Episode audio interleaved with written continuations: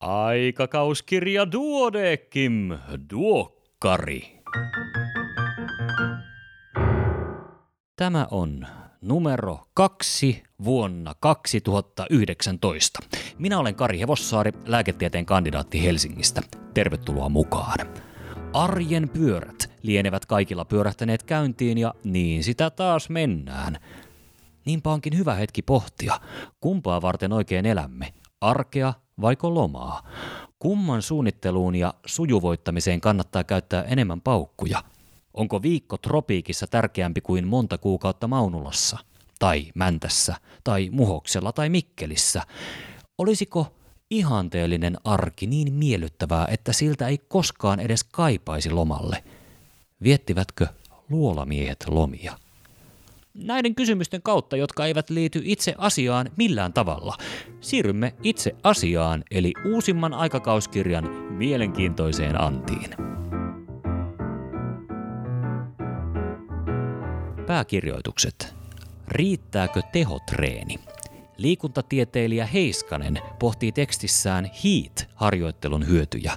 HEAT eli High Intensity Interval Training eli kovatehoinen intervalliharjoittelu on kasvattanut suosiotaan viime vuosina. Sitä on mainostettu kiireisen ihmisen vaihtoehtona, jossa ajallisesti lyhyelläkin harjoittelulla saavutetaan tuloksia ja terveyden kohenemista. Oikein suoritettuna HEAT-harjoittelu ilmeisesti vastaa näihin lupauksiin. Tämä kylläkin vaatii kovalla sykkeellä tehtävää työtä ja kovatehoisten työjaksojen ja matalatehoisten lepojaksojen vaihtelua. Heiskanen käy läpi tärkeimpiä harjoitteluprotokollia. HEAT-harjoittelu tarvitsee vielä lisätutkimusta ennen kuin se päätyy valtakunnallisten liikuntasuositusten joukkoon, mutta se kannattaa pitää mielessä esimerkiksi aineenvaihduntasairauksista kärsivien elämäntapahoitoa suunnitellessa. Osaava ohjaus on myös tarpeen tapaturmien välttämiseksi.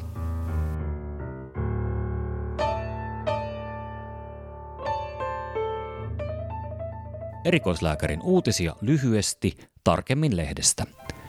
Psykoottiset kokemukset voimistavat itsetuhoisuutta. Henkilöillä, joilla on ollut psykoottisia kokemuksia, on nelinkertainen itsemurhakuoleman vaara.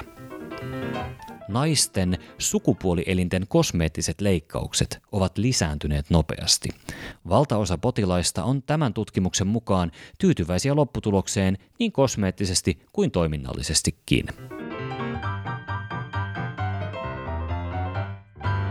Pikavilkaisut katsausartikkeleihin ja pidempi katsanto kakkaan, tarkemmin sanottuna ulosteen siirtojen nykytilaan. Neonataali hypertyreoosi.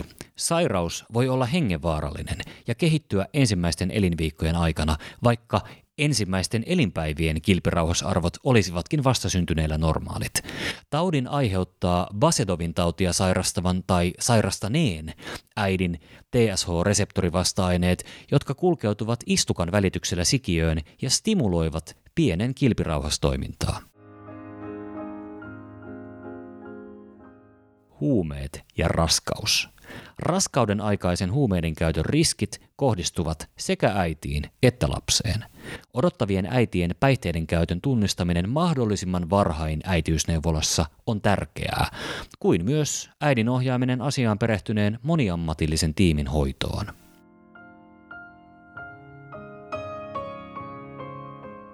Pitkäaikaisen psykoosilääkityksen vaikutus potilaan aivojen rakenteeseen. Lyhytaikaisen psykoosilääkityksen hyödyt ja haitat ovat melko hyvin tiedossa, mutta pitkäaikaisen hoidon vaikutukset huonommin. Tavoite olisi, että käytettäisiin pienintä mahdollista annosta ja hoitoa seurattaisiin huolella. Syöpäpotilaan sydän. Sydän on syöpähoitojen haittavaikutusten merkittävä kohde. Kardio-onkologian tehtävä onkin kartoittaa ja minimoida kardiotoksisuutta lisääviä tekijöitä, havaita ja hoitaa haittoja sekä tarvittaessa toteuttaa myöhäisseurantaa.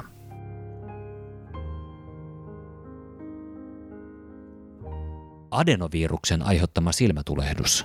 Adenovirukset ovat yleisimpiä sidekalvotulehduksen aiheuttajia.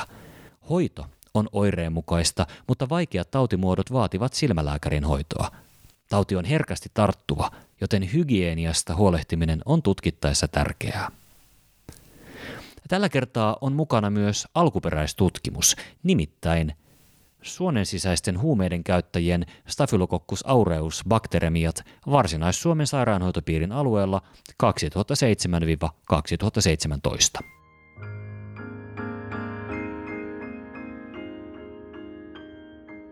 Nyt kuitenkin se lupaamani pidempi katsanto.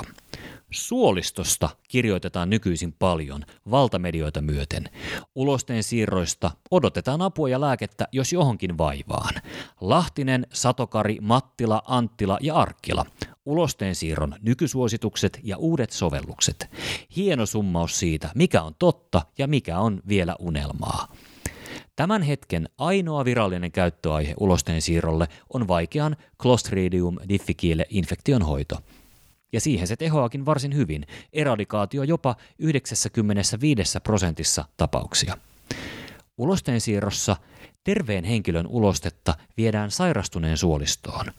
Aiemmin käytettiin lähiomaisen tuoretta ulostetta, mutta nykyisin käytetään ulostepankkien vakituisia luovuttajia ja pakastettuja siirteitä.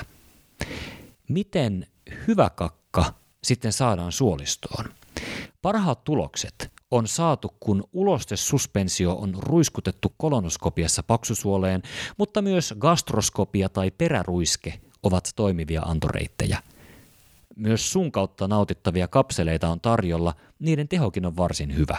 Haittana on kuitenkin kapselien työläs valmistaminen. Lupaavia tuloksia ulosteen siirron tehosta on saatu myös haavaisen paksusuolitulehduksen osalta. Lisätutkimuksia kuitenkin tarvitaan. Tulevaisuudessa ehkä Crohnin tautia, ärtyvän suolen oireyhtymää ja ummetuspainotteisia toiminnallisia vatsavaivoja hoidetaan ulosteen siirroilla. Mikrobilääkeresistenttien bakteerien häädöstä on myös tuloksia. Lupauksia vaikka minkä sairaiden hoidosta tällä menetelmällä on ilmassa, mutta kuten aiemmin jo totesin, C. difficilen häätö on ainoa virallinen käyttöaihe tällä hetkellä. Tulevaisuudessa tulemme varmastikin saamaan lisää tietoa suolen mikrobiston ja sairauksien syy-yhteyksistä ulosteensiirtotutkimuksien kautta. Ehkäpä onnistumme vielä kehittämään täydellisen mikrobikoktailin, johon kaikki pyrkivät ja jolla keho ja mieli pysyvät kunnossa.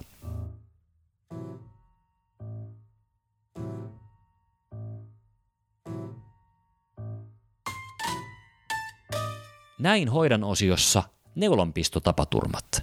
Anttila Hyksistä käy läpi toimintatavat neulanpistotapaturman sattuessa ja ohjeistaa, miten näiden ikävien sattumusten riskiä pienennetään. Vinkkinä iäkkään rouvan mystiset maksa-arvot, jonka voit kuunnella omana podcastinään. Myöskin mukana on Jussi Huttusen hieno kolumni. Stressi lisää sydäntauteja, mutta ystävät suojaavat niiltä. Suosittelen lukemaan ja jakamaan ystäville ja läheisille. Tässä yksi tärkeä lause siitä. Kiireisyyttä ja kunnianhimoa vaarallisemmiksi luonteenpiirteiksi ovat osoittautuneet vihamielisyys, ärtyvyys ja kyynisyys. Siinä kaikki tällä kertaa. Sydän talvessa rämmitään. Parhaimmillaan päivä paistaa sinitaivalta ja suksi luistaa. Toivottavasti eteenpäin. Pidä ystävät ja läheiset lähellä. Elät pidempään ja paremmin. Kahden viikon kuluttua luvassa taas uusinta lääketieteestä meiltä ja maailmalta. Voi hyvin. Ja nyt, Iiro, piiskaa sitä flyygeliä.